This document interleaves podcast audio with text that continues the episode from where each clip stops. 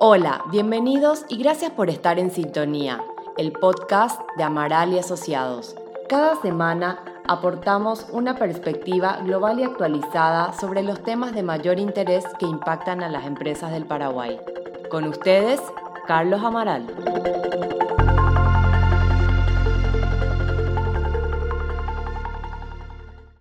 Al comenzar el año 2020 existían expectativas positivas sobre la evolución que tendría la economía paraguaya estimándose en aquel entonces que el crecimiento del PIB estaría entre 3 y 4% para todo el año, lo cual se basaba fundamentalmente en una mejora en el sector de la producción agropecuaria y en una reactivación del consumo y de las exportaciones al Brasil.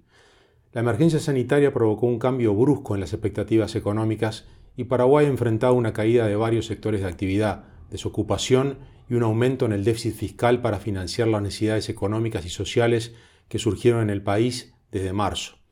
Hoy en sintonía con Amaral y Asociados vamos a analizar cuál es el contexto económico en Paraguay y cuáles son las perspectivas para el tramo final de 2020 con el licenciado Amílcar Ferreira, consultor en finanzas y estrategia, director de SEI Consulting Group, a quien le agradecemos su participación en este episodio.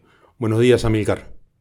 Buen día, Carlos. Un gusto saludarte y, bueno, extensivo también a todos los que escuchen este podcast.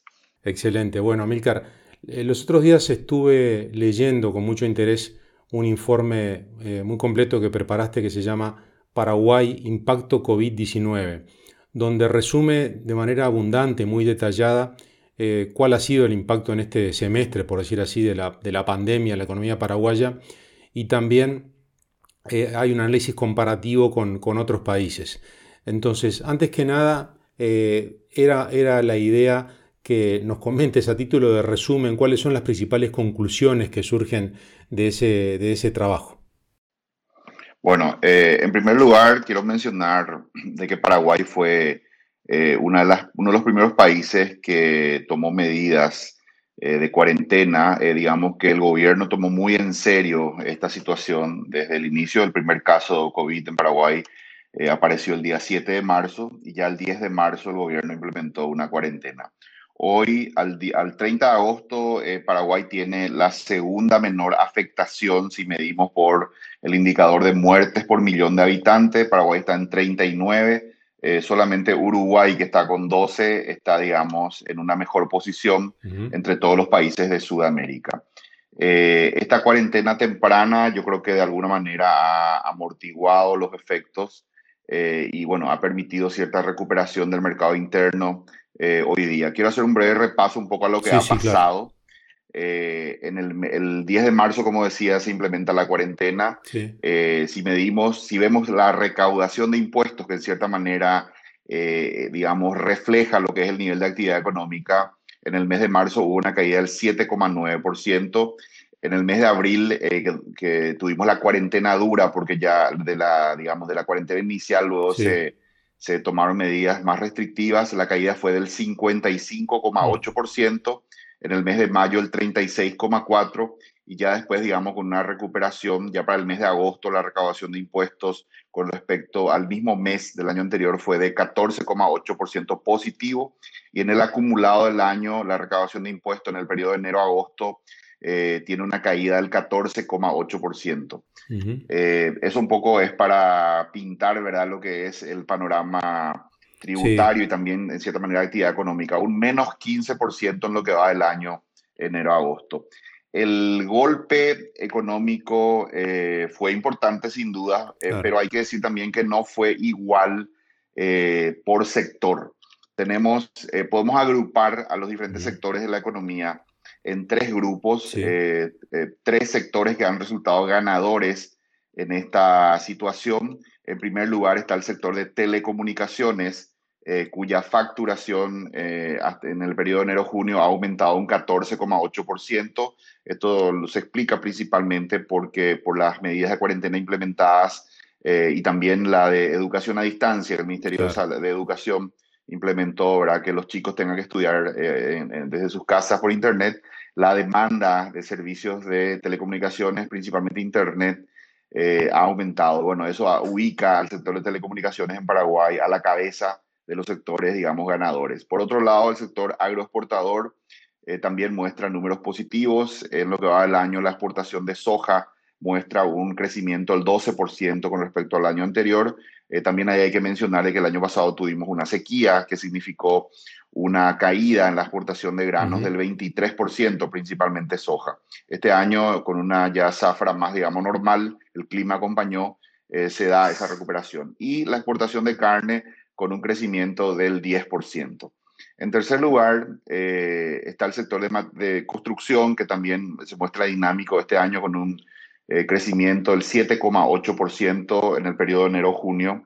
Esto se explica porque el gobierno ha, digamos, le ha dado mucha fuerza eh, a la continuidad del programa Obra Público, dado que este programa está financiado con deuda, bonos emitidos en el exterior y también créditos contratados de multilaterales, no depende, digamos, de la recaudación de impuestos, entonces, como el financiamiento está asegurado, eh, todas estas obras siguen y también el gobierno ha, digamos, le, inclusive le ha dado más fuerza, ha, acelerado la ejecución de esto como una medida contracíclica.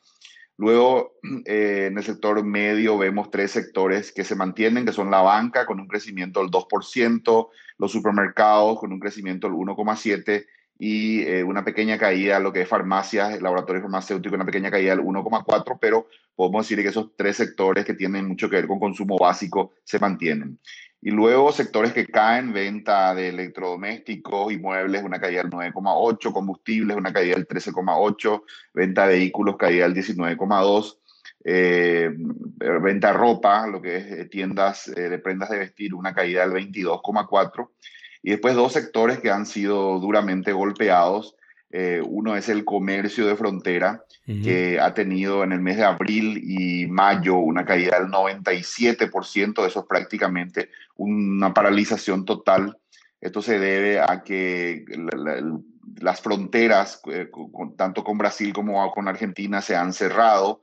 Paraguay ha tomado la decisión de cerrar esas fronteras como una medida sanitaria y lo han hecho de igual manera los países vecinos. Entonces, este sector de comercio de frontera, que es un sector importante para el país, es el segundo sector económico después de los agronegocios, eh, ha tenido esas caídas que mencioné y en el acumulado del año una caída del 50%, un sector duramente golpeado. Y finalmente el sector más golpeado de todos ha sido el de hotelerías claro, y restaurantes. Ahí hay un doble, digamos, golpe, por un lado, por las medidas sanitarias que tomó el gobierno, tanto en abril y hasta mitad de mayo, que de, hecho les prohibía abrir, tenían que mantenerse cerrados, pero luego ya con la apertura hemos observado también un cambio en la conducta de los consumidores, pudiendo ya asistir a los restaurantes, la gente no lo hace, es mínima, digamos, la gente que va por temor probablemente a contagiarse y eso hace que este sector tenga una previsión de caída, eh, según estas estimaciones oficiales del Banco Central, de 78,1% en el año. Eh, las perspectivas, eh, digamos, en términos de lo que es variación del PIB, de acuerdo a una, la última proyección realizada por el Fondo Monetario Internacional a junio, dicen que Paraguay va a tener una caída del 5,1%, eh, menciono nada más efectos de comparación, eh, la misma proyección para otros países, Chile con una caída del 7,5, Colombia 7,8 de caída, Brasil 9,1 de caída, Argentina 9,9, México 10,5 y Perú 13,9. O sea que si bien la, media para Sudamérica 9,5. Si bien Paraguay va a tener una caída, eh, si comparamos con otros países de la región, digamos que la caída es menor, la menor. Sustancialmente menor. Para el año, Sí, correcto. Para el año próximo, eh, el mismo informe del FMI habla de una recuperación importante de la economía paraguaya. Eh, hablan de un 6% de crecimiento. Eh, también ubica, ese, número se ubica entre los más altos de Sudamérica. vale decir, en resumen, digamos, las medidas de cuarentena fueron tomadas en forma temprana por Paraguay. Eso permitió amortiguar un poquitito el, el golpe, digamos. Eh, hoy Paraguay, si bien hay una afectación innegable, sin embargo, en términos comparados, eh, las estadísticas sanitarias lo ubican como el segundo país menos afectado. Eh, hay una fuerte afectación en lo que es comercio de frontera, siguen dinámicos el sector de agronegocios, la construcción y el sector de telecomunicaciones, se mantienen la banca, los supermercados y laboratorios farmacéuticos, farmacias en general, y caen prácticamente todo el resto de sectores, siendo los dos más afectados el comercio de frontera y lo que es economía urbana, servicios, ¿verdad? El sector llamado Oreca, hoteles, restaurantes, catering, eventos, que es un generador muy importante de empleo en Paraguay. Entonces también hemos observado que la, el, impacto, digamos, en términos proporcionales es mayor en el empleo con respecto a lo que es eh, el, el, impacto en la economía total. Así que entonces se puede resumir que el impacto es desparejo, depende del sector de actividad y que en términos relativos y comparando con otros países de la región, eh, Paraguay no sale tan mal parado. Bueno, es va a ser un año muy complicado y cambiaron todas las tendencias, pero en términos relativos eh, la situación de Paraguay puede llegar a ser eh, algo mejor a la que se ve en los vecinos. ¿no? Bueno, uno ve lo que es el caso de Argentina, bueno, el impacto duro que tuvo la pandemia en países como Chile, Perú, etcétera, creo que se puede llegar a esa conclusión.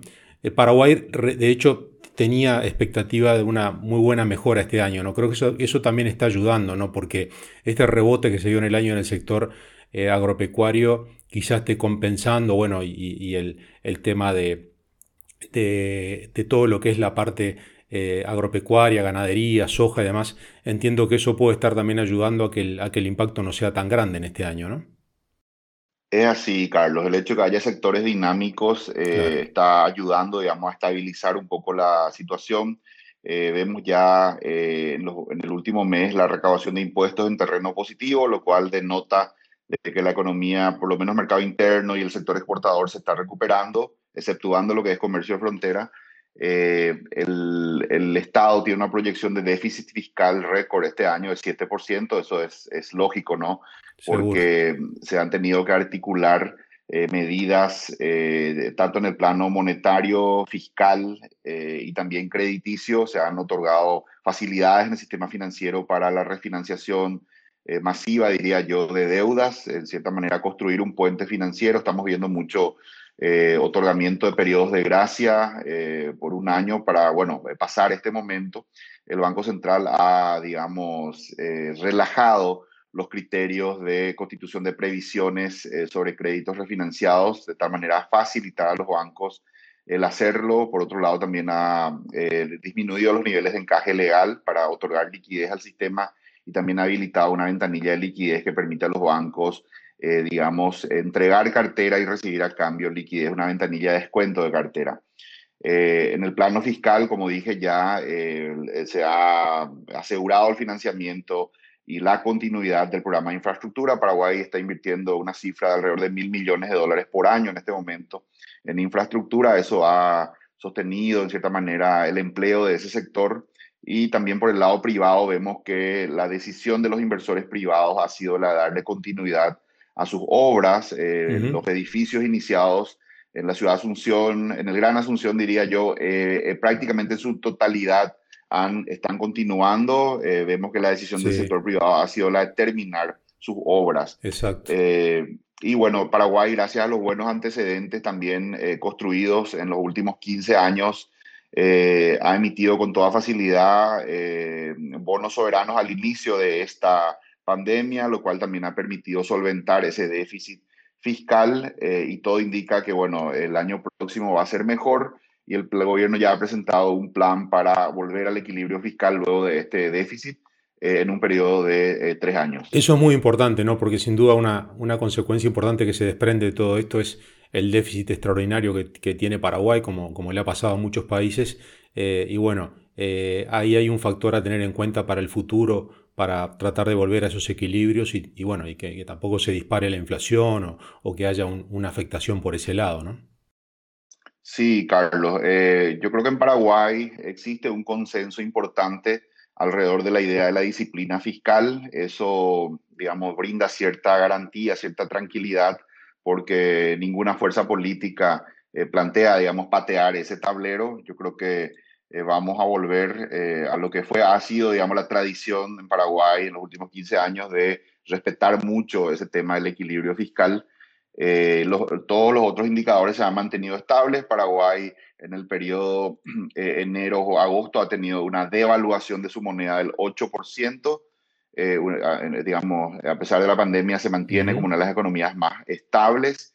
Contra devaluaciones como por ejemplo Colombia 14%, Uruguay 14,8%, Argentina 23,8%, Brasil 36%. El guaraní se mantiene bien estable, los depósitos en el sistema financiero han tenido un crecimiento en esta, eh, desde digamos, el inicio de esta pandemia. Eh, los créditos en, en, moneda local también han tenido un crecimiento por la implementación del gobierno del crédito garantizado por el Estado, que se llama FOGAPI. Eh, hemos visto un crecimiento de la cartera en guaraníes y una disminución de la cartera en dólares. Ciertamente los bancos, eh, seguramente con una visión un poco más conservadora, han disminuido. Pero en el volumen total de la cartera eh, ha habido un crecimiento del 2,6%.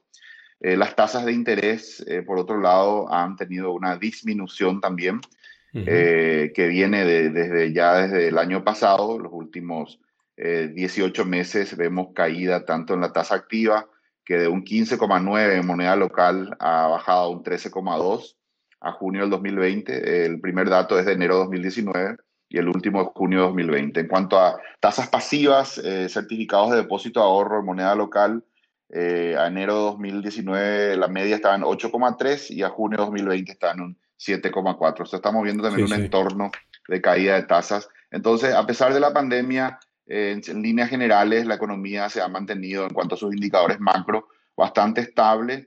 Eh, el gobierno ha podido controlar, como decía, por esa capacidad, digamos, de gestionar eh, recursos rápidamente, salir con su emisión de bonos, colocarlos sin problema, tasa baja, ha podido solventar la situación y todo indica que eh, se va a bueno, dar una recuperación importante el año próximo. Ojalá. Bueno, perfecto. Por último, quedan pocos meses para terminar el año.